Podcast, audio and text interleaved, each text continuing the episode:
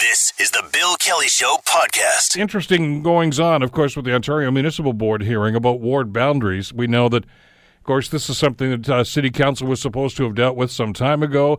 Uh, they didn't do it and didn't do it very effectively. As a matter of fact, they hired consultants, uh, paid an awful lot of money for the uh, consultant report, and then basically said, nah, we'll just do it ourselves. And uh, a couple of citizens uh, took umbrage with that. Actually, quite a few did, but two of them actually filed petitions with the Ontario Municipal Board, and that hearing is ongoing right now. Joey Coleman from the Public Record has been following that. He's uh, covering the meeting, and he uh, joins us on the Bill Kelly Show to uh, give us his perspective on this. How are you doing this morning, Joey? I'm doing well, Bill. It's uh, early morning out here in Stoney Creek for me. Well, the sun is rising, and will soon be rising, I guess, on, on uh, another day of the OMB hearing. Give me your impressions on what you've seen so far, because this was a, a, very polarizing debate, of course, uh, in this community for quite some time. How is it shaping up in, in, in the hearing itself? Well, in the hearing itself, the city has been very much struggling. Um, you know, the city council has to try to justify exactly why did they ignore the consultants and all that public input to create boundaries, which really haven't done much to change anything of the status quo. There's a few moves here and there, but it's generally the, these boundaries are designed to protect the incumbents. They're not designed to deal with the issue that's been ongoing for almost 20 years now. Um, the hearing itself is being presided over by Dr. Bruce Krushelnicki. He's the head of the uh, env- sorry, Bill, one sec. Go ahead. sorry about that. He's the head of the Environmental Land Tribunals of Ontario. So this is not just the top OMB official. He's the guy who oversees all of these quasi judicial bodies, and he's been running a very tight hearing. Um, he's joined, so usually the OMB is a one member hearing. This is a two member panel. He's joined by lawyer Paula Bontis, another OMB member, which is unusual for the OMB. And I yeah, they usually just have one person overseeing these meetings. That that's been the tradition anyway. Yeah, and normally for ward boundary reviews, it's one person overseeing.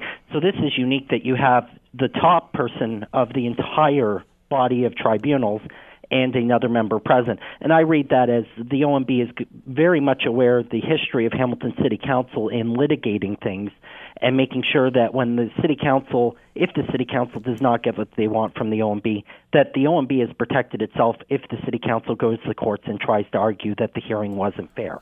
The uh, basis of this, and I, I don't want to make this too uh, complicated, but seems to be, uh, and you heard Larry Di Ianni, former Mayor Larry Di Ianni was on with us yesterday, Joey, talking about this, and he repeated uh, what those that are defending the city's position seem to be saying more often than not, is that the real issue here is about community interests and and their fear, uh, as they stated it anyway at City Council, was that uh, the proposals put forth by the consultants report essentially would have torn communities apart uh, and and that community identity that uh, that they felt was such a strong element here was going to be destroyed. Is is that how it's playing out at the hearings too?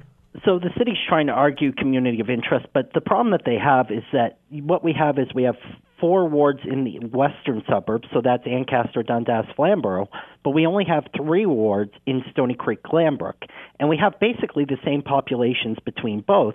And the eastern suburbs are just as agricultural as the western suburbs. So the question the city has not been able to answer, and it's been posed by the OMB panel to the city, is why do the western suburbs deserve overrepresentation? Meanwhile, the eastern suburbs, especially Binbrook in 2026, is going to be underrepresented compared to the western suburbs. Um, and the other challenge uh, was a very good line of questioning from uh, Rob DeBrucke, who is one of the appellants, where he had Dr. Freeman on the stand and said, Would it surprise you to know that the Agricultural Society is not headquartered in Flamborough, but actually their building is in Ancaster? And what DeBrucke was getting at was that Hamiltonians cross these ward boundaries all the time. We don't live our lives within ward boundaries.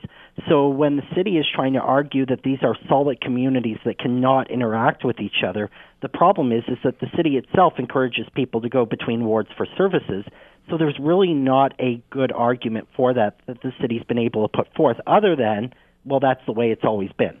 Yeah, which is what we heard from an awful lot of the councillors, of course, when they were they were kicking this thing around over the last number of years. Talk, talk to me, Joey, about the, the, the impact about what they call the Carter decision. This was this uh, Supreme Court of Canada 1991 decision that involved electoral boundaries. It was in Saskatchewan, but but I, am getting the sense that the city's uh, lawyers, or the people representing the city in this case, are trying to use that as as the basis, as the foundation for their argument right now. Uh, that says that you can't just do this by population; that there have to be other factors involved. Yeah, so the Carter decision talked very much about something called effective representation. So that's the idea that you have to be within a political boundary that gives you the ability to have effective voice.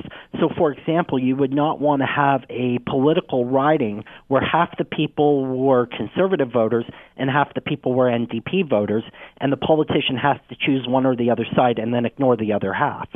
Um, and so that's where we talk about the idea that you want to have communities of interest together. And the Carter decision talks about this and says you can have a variation. They didn't set an exact formula, but it's become de facto that you could have a ward or a riding uh, with over 25% variation from the overall average if you can justify that there's a unique need for that to be so that people have effective representation. And that's how we end up with smaller ridings in rural areas of Canada, such as, say, Northern Ontario, where effective representation, representation includes being able to see your representative and your representative be able to see you. And for flying communities, the reality is the representative can only fly to so many places.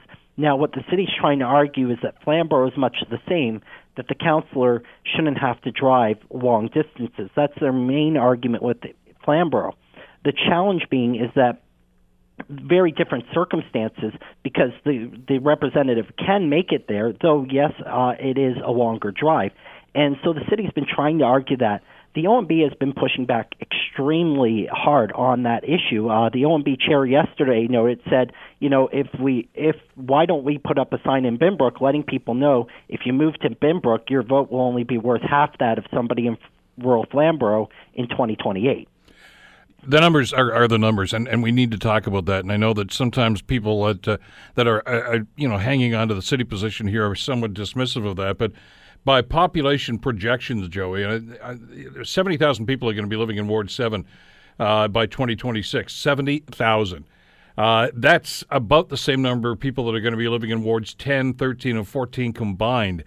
Uh, how does the city rationalize the fact that they're trying to, com- what they think anyway, protect community, but at the same time, they don't seem to pay much attention to this idea but the fact that the numbers are growing and and that underrepresentation seems to be uh, I, I, think a major concern that, that both city council and now the city's lawyers seem to be trying to downplay well, this is actually there is one clash that is occurring right now. So the city has object. So 25 people have sought participant status, and 24 of them were approved without any objection.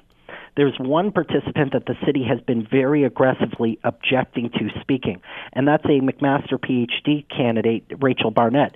And Rachel is also the only visible minority to ask to be a participant and the city is objecting to her speaking on the grounds that she's going to be speaking to a academic paper which she presented at a conference the Canadian Political Science Association conference this summer her paper found that because we overweigh our suburbs so much in Hamilton, that the uh, that the average white vote in Hamilton has 10% more worth than a minority vote, which is the second worst rate in Ontario.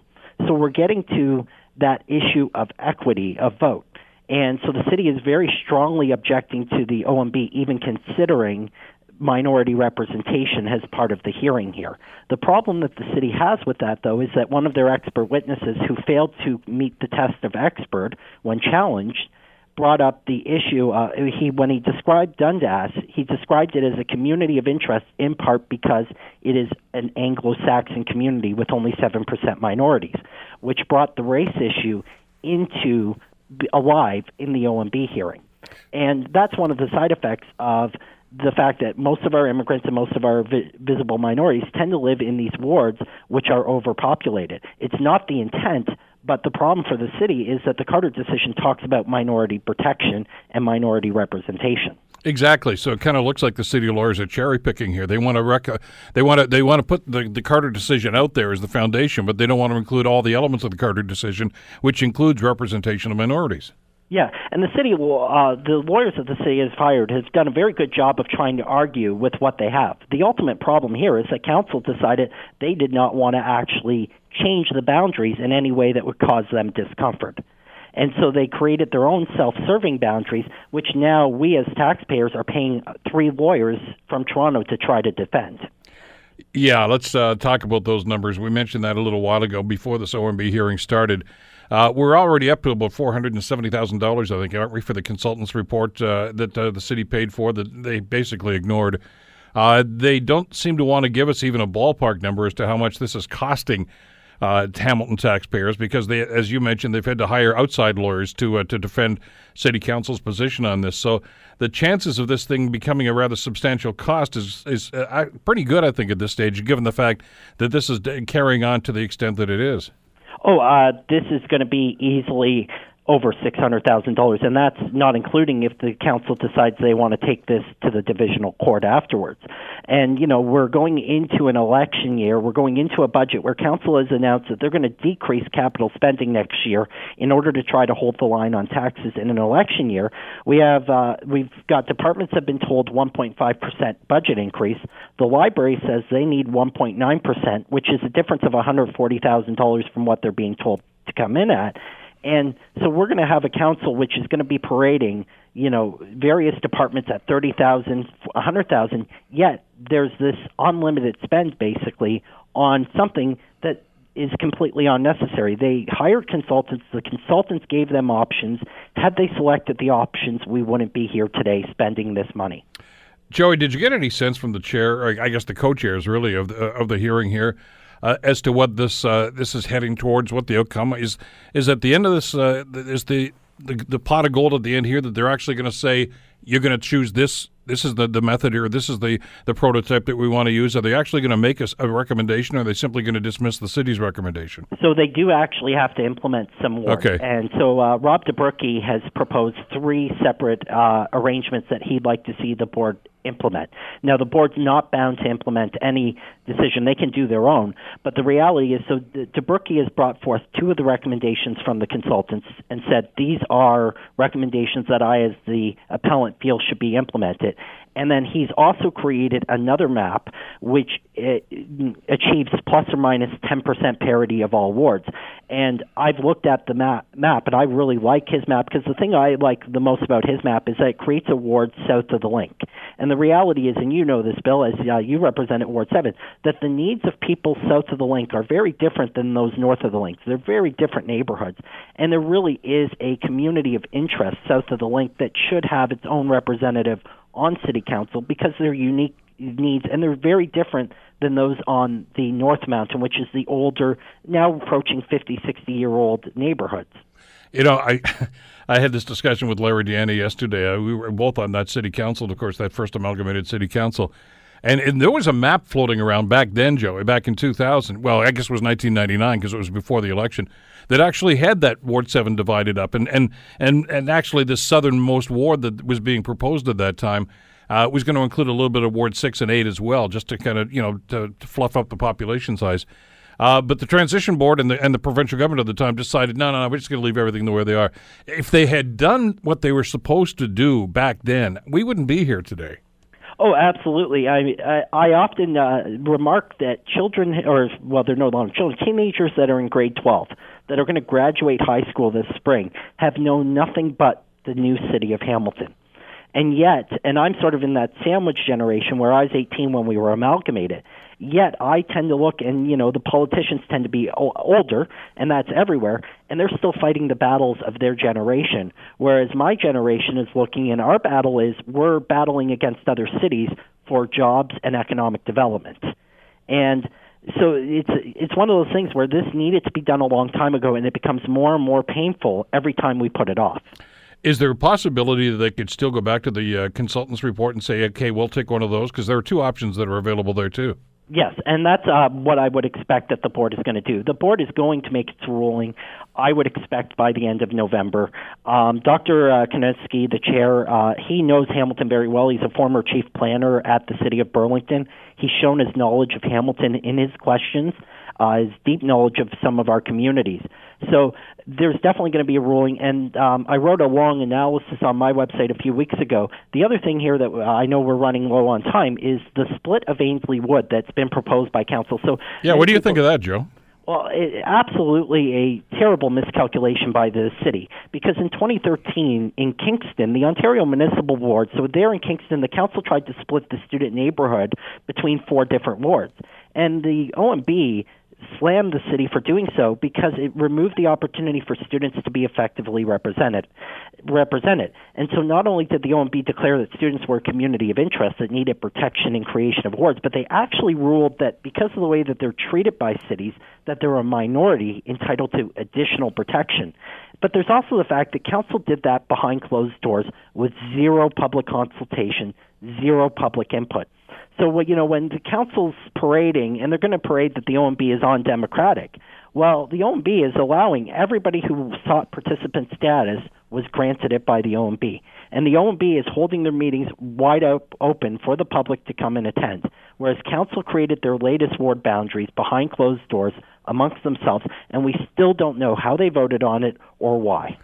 Well, if nothing else, though, what it has done is energize the student community, which is a, a good thing. I mean, you and I have talked for years about about getting the, the university students engaged in the process, and they certainly are. And you're I, right, we are right out of time.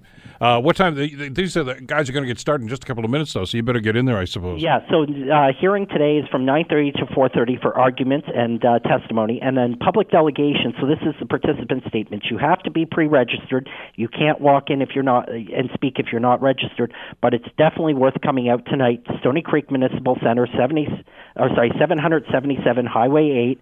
It's at the end of the HSR 55 bus for those that use the HSR. 6:30 tonight. The public gets their say, and I, I honestly believe, Bill, that this is going to be one of the most important decisions in the history of the city of Hamilton. And I encourage people to come out tonight and see democracy in action for themselves. Absolutely. I agree with you. Uh, by the way, if they want to follow you on Twitter, what's the handle? Uh, Joey Coleman, and the website's thepublicrecord.ca, and I'll be live blogging all day throughout the hearing. And we'll be reading it. Thanks again, Joey. Good talking with you. Thank you, Bill. Bye. Joey Coleman, of course, uh, from the Public Record, who will be uh, attending the OMB hearing a little bit later on. You're listening to The Bill Kelly Show, weekdays from 9 to noon on AM 900 CHML. We've been uh, talking off and on over the last couple of weeks about Highway 403 up by Ancaster, of course, uh, the top of the hill, and actually going down the hill. And there was a report that went to council a couple of weeks ago that suggested that uh, the province needs to widen that road. Well, that's uh, that's a, a, very worthwhile project, and, and I'm fully supportive of that. But there's another project that's been on the books even longer than that, and that, of course, is getting, getting an on ramp uh, onto the 403 that used to be there, was taken away some years ago because of the construction on the link. And uh, Ancaster Councillor Lloyd Ferguson has been working diligently to try to get this thing done. And well, I just drove by there this morning, and there are no shovels in the ground yet. Uh, we uh, hook up now with uh, Lloyd Ferguson, the councillor for Ancaster for Ward 12, but uh, trying to get an update on what's happening there. Lloyd, thank you so much for the time. It's good to have you with us today. Well, thanks for having me on, Bill. Well, this this is a, a big deal for, for people in that area uh, and and access onto Highway 403. And we've talked about you know having a more efficient highway system and how the province is supposed to be partnering with the city to make that happen. But uh, and we'll get into the expansion thing in a couple of seconds, I'm sure. But let's talk a little bit about this ramp project and why it hasn't happened yet. Okay, um, you know, it's very, very difficult to get things done in a government environment. But when you have two governments involved, it's it's next to impossible. And uh, that's the case here because it's a city project. The city council has, uh, through my recommendation, has uh, made the decision to uh, go through the environmental assessments, and go through preliminary design. It'll cost about four hundred thousand dollars. And then we have to go off and negotiate with the MTO. So now you have to get the MTO on side. And you may recall you had me on your show a few years ago where the MTO just said, no, we won't do it. Yeah. And so I went political on it through uh, Ted McMeekin, who got me a meeting with the minister, who just happened to be Kathleen Wynne at the time. And uh, she was very interested. They gave me 15 minutes to talk to her. And after an hour and 20 minutes, I said, I got to go. But uh, she then turned to her director and said, make this, this happen. So that was a big breakthrough. So now we go into the technical stuff, and um, over the last three years, we've been able to get the geometrics approved. We've been able to get the modeling approved. We've been able to get the design approved, which is a big issue because you need a 500 meter long speed change lane after the link speed change lane, which bumps you into Golf Links Road. And originally they said the bridge had to come down, be expanded out to allow the additional lane.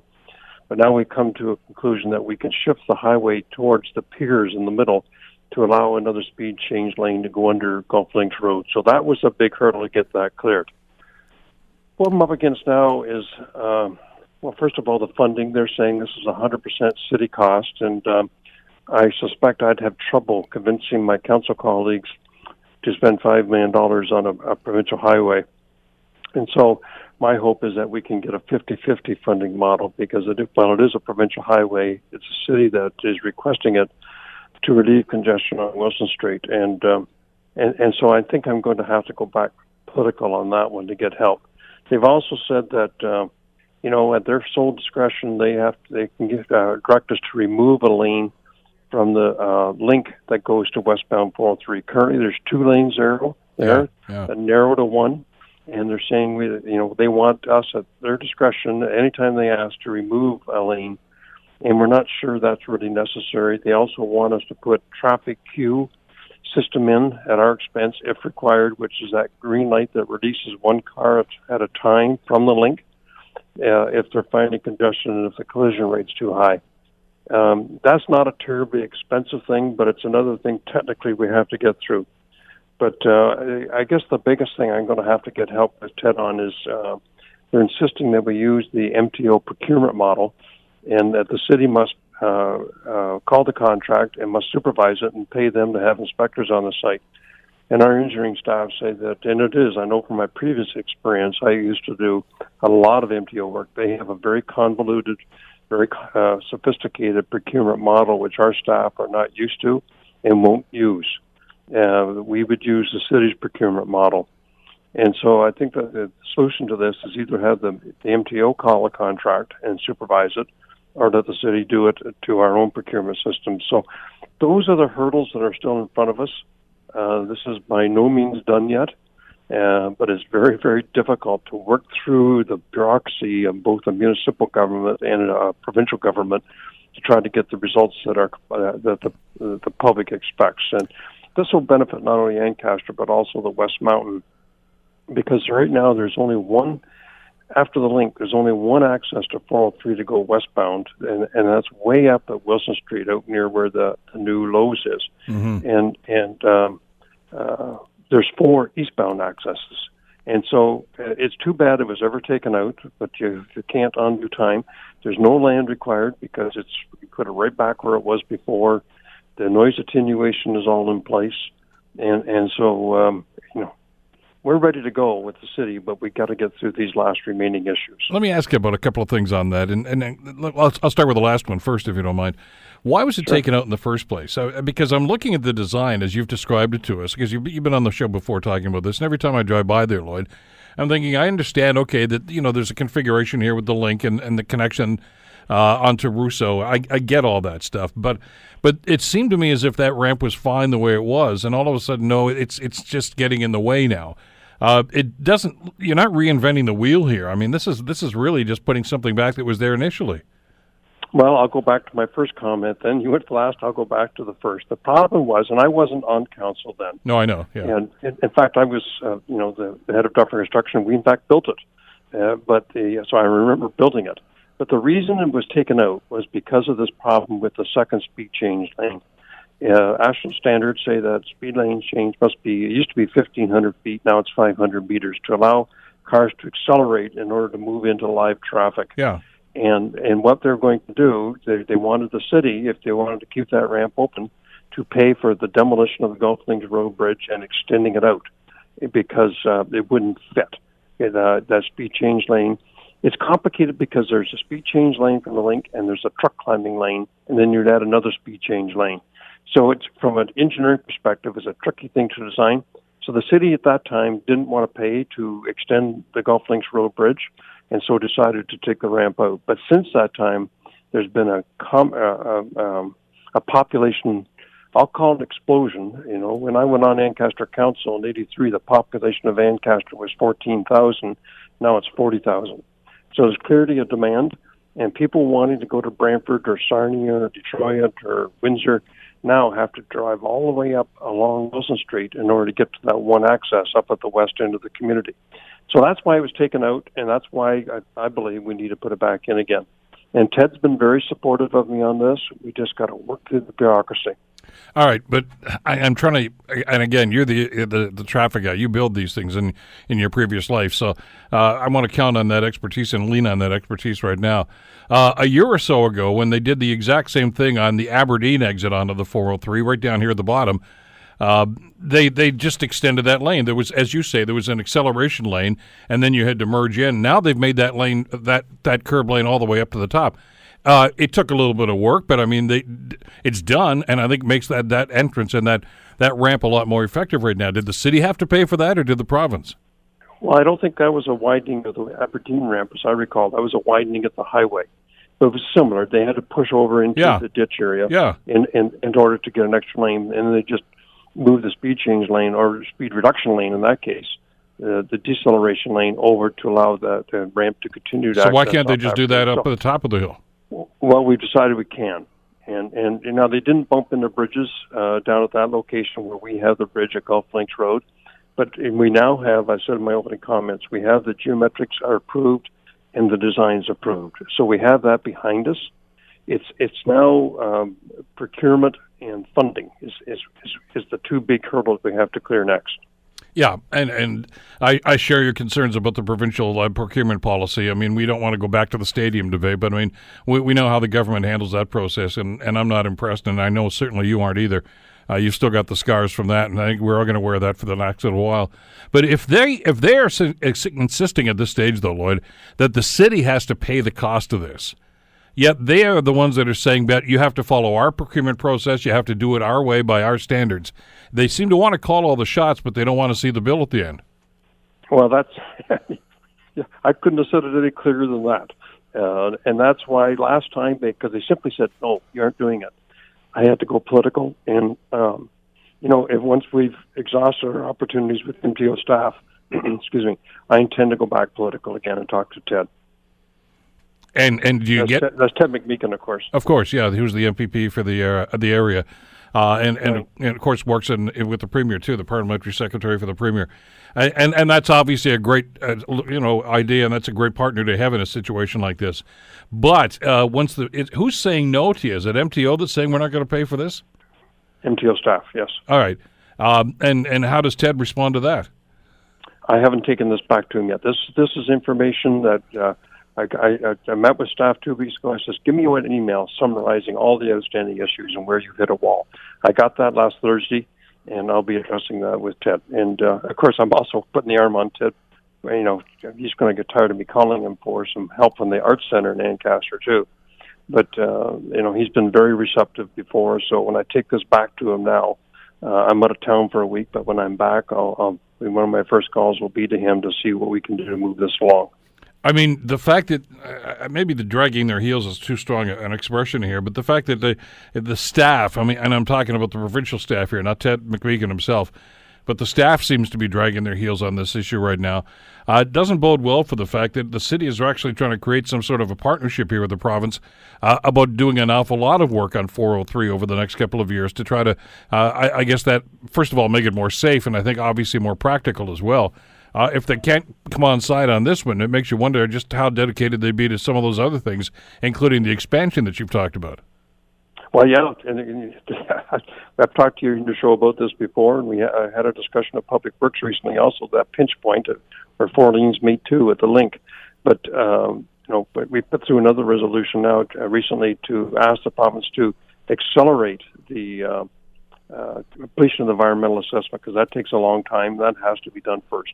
The province is committed to widening it, but they first have to go through the environmental assessment. And the minister said in his letter, right now we don't have funding to do that. And so, uh, very recently, I put that resolution, which was approved by council, to ask them to accelerate that environmental assessment process and get it moving. What's have you, got numbers? What's this going to do to the traffic congestion? And and for those that maybe live in other parts of the city, like through Ancaster, uh, they they don't or not in Ancaster rather, they probably don't understand the fact that Wilson Street more often than not around three thirty, four o'clock in the afternoon is gridlocked. I mean, all the way up the Ancaster Hill, uh, all the way probably to uh, to about uh, I would think Fiddler's Green. I mean, it's it's it's a very congested road because of the people simply saying, "Look, we can't access the highway, so we've got to go all the way up here and, and go all the way up to uh, to Fiddler's Green and then try to access the highway from there." Uh, is this going to alleviate some of that gridlock that happens almost every day now? Oh, absolutely. But um, you know, Wilson Street goes uh, even west of Fiddler's Green. You get out past the plazas out to uh, uh, Todd Street. is where it starts to pick up. And now, of course, the road's closed because it's going through a major reconstruction. Mm-hmm. And by the way, to your listeners who are interested, uh, I just got off the phone with the project manager in that project about uh, 20 minutes ago, and he tells me that the expectation is that uh, the road will be reopened with uh, three lanes. Um, so it'll be finished with the exception of some work behind the curb by November 15th, and, and that'll be relief to people who are caught in that congestion, and also to for the interest of your listeners who live in the area. This is the last phase of Wilson Street. We're done. We've gone through five phases. We said that the public was very good about sucking it up uh, through these closures, but it, uh, I think, as we experienced in the last four phases, the public was very uh, satisfied with the finished result, and will be the same this time. On that project, I'm, I'm sorry, I'm switching gears here on you, but that project, we ran into significant problems with Cogeco fiber optics. And so uh, they won't be finished by November 15th. And so there's a section of sidewalk on the north side that will not be completed this year because uh, Cogeco has to finish their fiber optic relocation through the winter. So that'll be done in the spring, as will top asphalt. Which is when most of these construction projects will start in, in the spring. I mean, there's pretty much a hiatus on some of this heavy duty stuff over the winter months.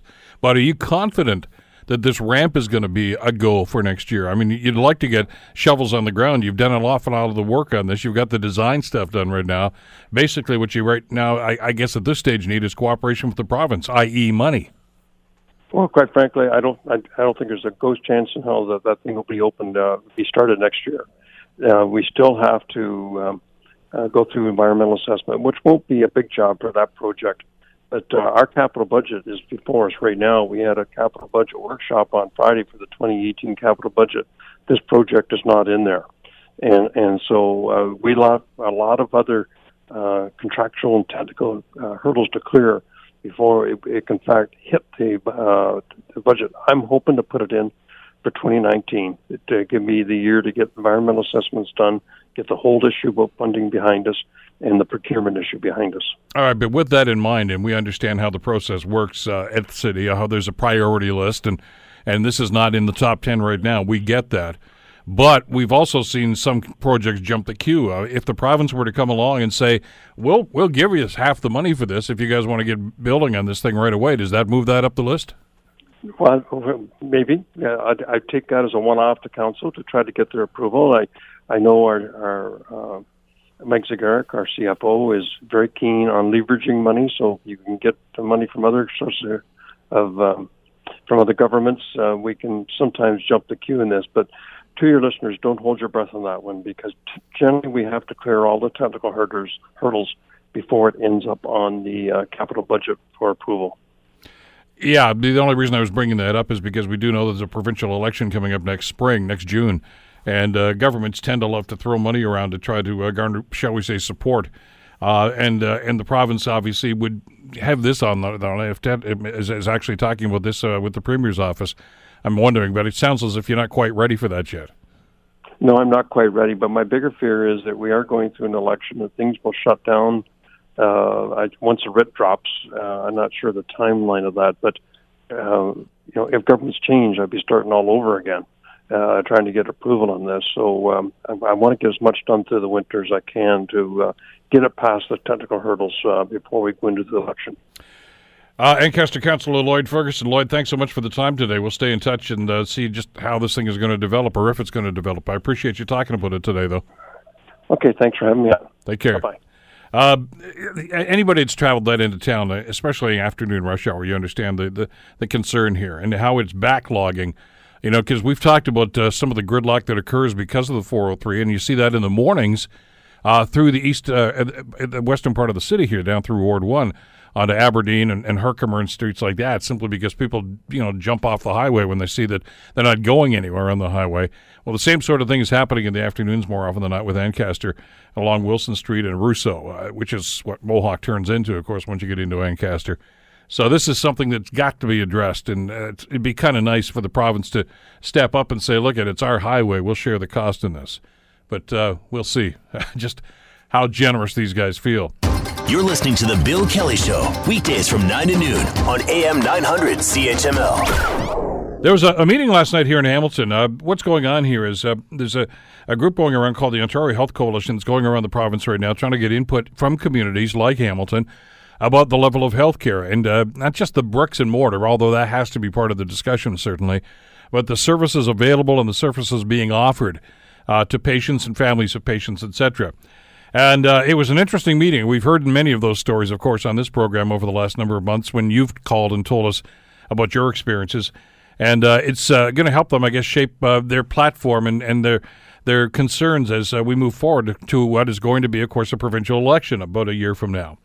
Joining us to talk about the uh, the report and the uh, the work of the uh, the coalition is Natalie Mehra. She's the executive director and a report co-author for the Ontario Health Coalition. Uh, Natalie, first and foremost, thanks so much for the time. It's great to have you with us today. Uh, thanks for having me. Let's uh, let's talk a little bit about what you heard last night and and, and your impressions of the meeting. Oh, I thought it was the discussion was really rich. You know, people people had lots of very um, firsthand experiences that they could share, and um, there were people there ranging from nurses to um, support workers to patients and their families, and they all brought their perspectives. And you know, it's neat to people are so compassionate, and they really are so intelligent about what's going on, and um, it's really it's often heartbreaking, and last night certainly was, um, but also uh, really important and so helpful to what we're trying to do. So it was great. People talked about um, well, one one woman talked about having gone to the emergency department and being sent home seven times without um, getting proper treatment and um, ultimately her child died. Um, it was awful. People talked about um, how full the the hospitals are, how many people are lying stretchers in hallways and can't get in.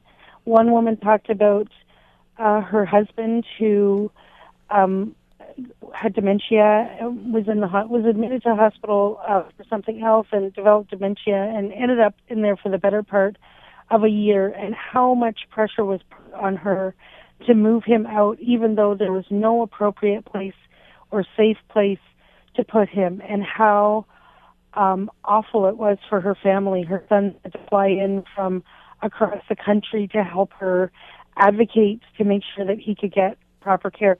It's just that the on the hospitals is so great because the cuts have been so severe um, that that both getting in and being pushed out, uh, you know, is a, is just a story that many many families face. You know, it's it's it's got to be frustrating because I know when I have conversations with healthcare providers, Natalie, and one of the greatest frustrations I think, and it causes a consternation, is that as as important as this is, because every time there's a study done, they say, "Well, what's the what's the your top priority?" Well, it's always healthcare. We always say that, but we don't talk about it and we don't think about it very much until we have to access the system. Uh, which means that not a whole lot gets done because it doesn't happen all the time. Not all of us go into hospitals all the time. Maybe as patients, maybe as visitors, but we don't real, realize the nuts and bolts of what's going on. And for the people that work in that environment on a daily basis and they see the shortcomings, it's it's got to be very very difficult for them to come to grips with this, knowing that it doesn't seem to be on too many other people's radar. I think, um, you know, I think the I definitely think you're right. And people don't really realize how bad it's gotten until they actually try to access care, and then of course it's too late, um, and you're not really in a position to, you know, start advocating and so on did express some frustration that um, you know the community hadn't kind of risen up about the cuts. But then again, you know, it's our job to organize that, and we need to do a better job of that. I think. Um, but but I think what what struck me about what the care workers were saying, the nurses and the support workers and so on, um, was how frustrated they were at um, how the hospitals were how it caused um, that this culture has become pervasive in various hospitals. And, and therein lies part of the problem uh, that that discussion's not taking place. Uh, and then we hear announcements from from governments, uh, like the one we heard yesterday, uh, that leads some to believe, well, they're addressing the problem. And the the refer the, the announcement I'm referring to, of course, was uh, the ministry announcing that they're going to open up 1,200 beds uh, on an emergency basis. As a matter of fact, they're reopening a couple of hospitals in the in the Toronto area because of this. But uh, I, I commented about this this morning, and my concern at that time is that this is a band aid solution. It's not really addressing the real problem, is it? No, it's very much a temporary band aid. I did the math.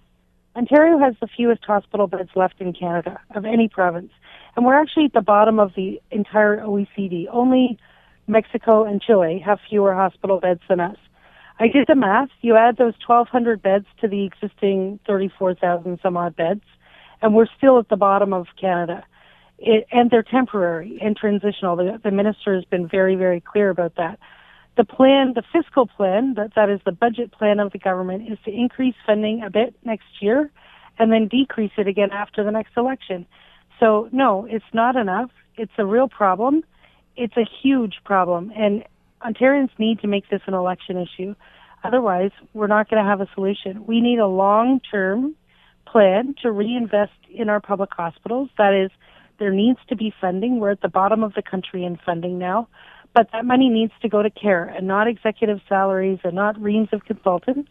We need to reopen beds, at least to get, you know, some kind of plan to get us back to a reasonable benchmark so that we don't have people stranded for days trying to get in and people being pushed out in dire health conditions and so on. Well, there's because there's a bigger number here, Natalie, and, and I know your coalition has talked about this, yeah. but I don't hear the government talking about this. Forget about the 1,200 beds for a second. Like I say, that's that's a short band aid solution, and it's a nice little headline for them. But the yeah. bigger number here is 4,000 on any given day. 4,000 people are in hospital beds in this province right now that probably don't need to be there or, sh- or shouldn't be there because they don't really need the primary care that a hospital delivers, but there's nowhere else for them to go. So the government is is is ignoring the fact that you're absolutely right. They have to invest in long-term care facilities. They have to invest in hospice care. They have to invest more in home care. Uh, and, and open up those four thousand spaces in in those hospital beds. That that's uh, that's going to go a long way towards addressing the problem and and the crisis situation that we're heading toward.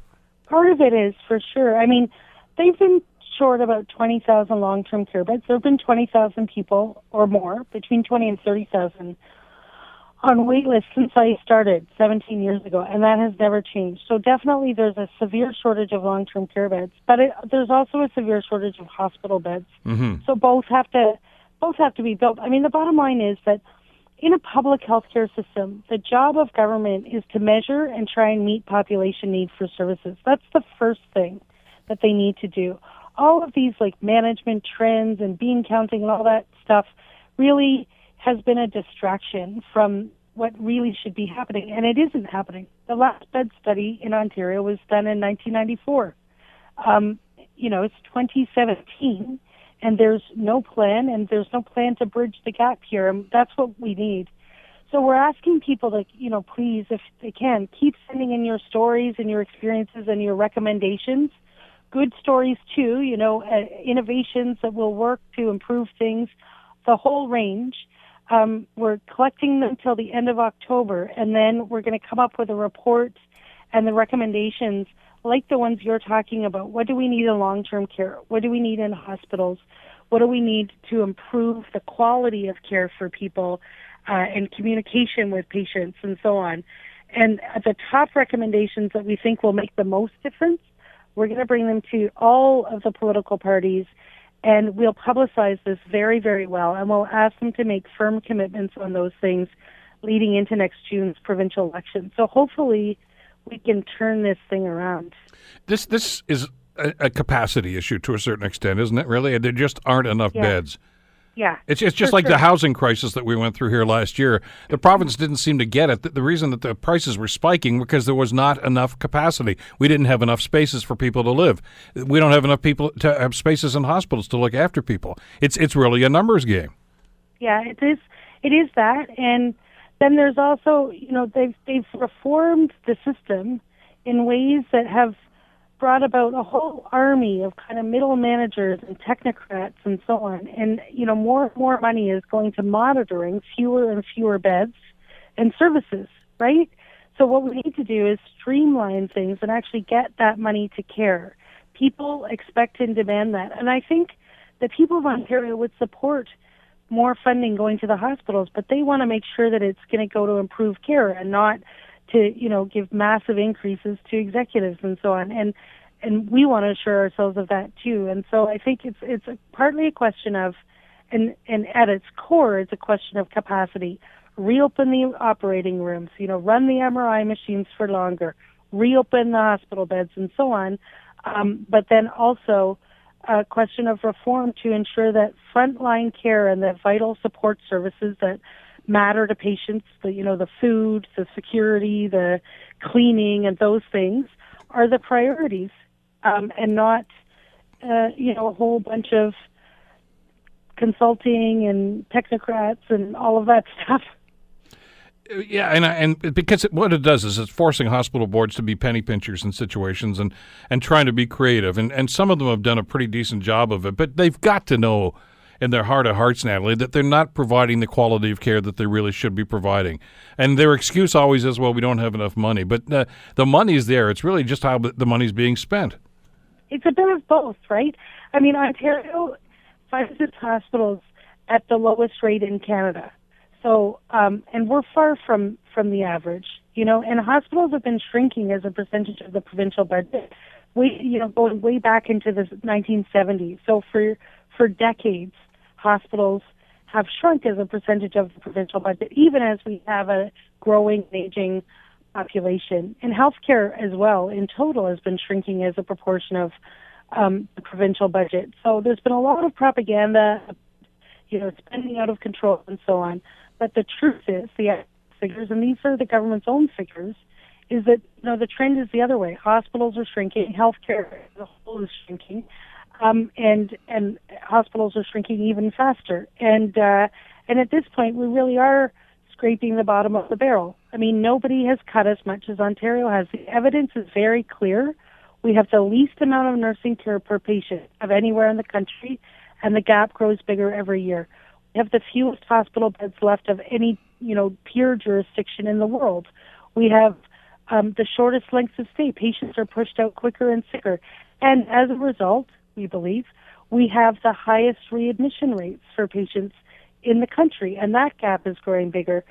You know, and and this just can't go on. I mean, the plan can't be to just continue cut hospitals forever. It, real suffering is resulting from it, and so we have to get hospital leadership and politicians to pay attention, put the resources in, and make sure that those resources go to the to the priorities of the public to care and to the support services make the quality of life uh, you know when you're in hospitals and make make make you get better. We got about a minute left here. There's a, I know something that came up at the meeting last night and i'm sure it's ha- happened at other meetings as well. Uh, patient advocacy uh, within the hospital system is, is so very important. Oftentimes, as you say, when people do engage the system and they have to go into a hospital for a loved one or for themselves, uh, they don't know how to navigate the system, uh, and and of course they're in a crisis situation. That's why they're in a hospital. For heaven's sakes, you, you really need that that advocacy. You need somebody who's going to look after them and say, "Look, at we know what you need. We're going to provide this, and we're going to be the liaison between you and the staff, whether it's the nurses, the doctors, you know, the the the, the caretaking staff, whatever the case might be. That that's got to be a stronger focus, I would think." Oh, you're so right. Everywhere we've been, people talk about the need to have an advocate for the family and so on. In Toronto, there's an organization, it's a legal clinic the Advocacy Center for the Elderly, and they do that for elderly people. Um, and they say that, you know, their chief complaint that they get is, is the pressure put on people to move them out of hospitals, places that are not of their choosing, that are inappropriate, or without care at all. Um, we need a lot more of that in communities.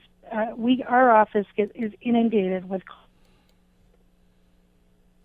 no, we seem to be losing you, Natalie. Unfortunately, I think we've got a bit of a bad hookup here. But, uh, well, I'll, I'll, let you go then at this point, and uh, thank you so much for taking the time with us, and continued good luck with the uh, the work that you're doing uh, with the uh, the group, of course, uh, and the Ontario Health Coalition, that is, and in preparing documentation. And I'm sure that after the report's done, and you develop policies and and some initiatives that all three political parties can look at that uh, we'll have you back on and we can talk about that and uh, and just see how the parties are going to respond to some of those recommendations. The Bill Kelly Show, weekdays from 9 to noon on AM 900 CHML.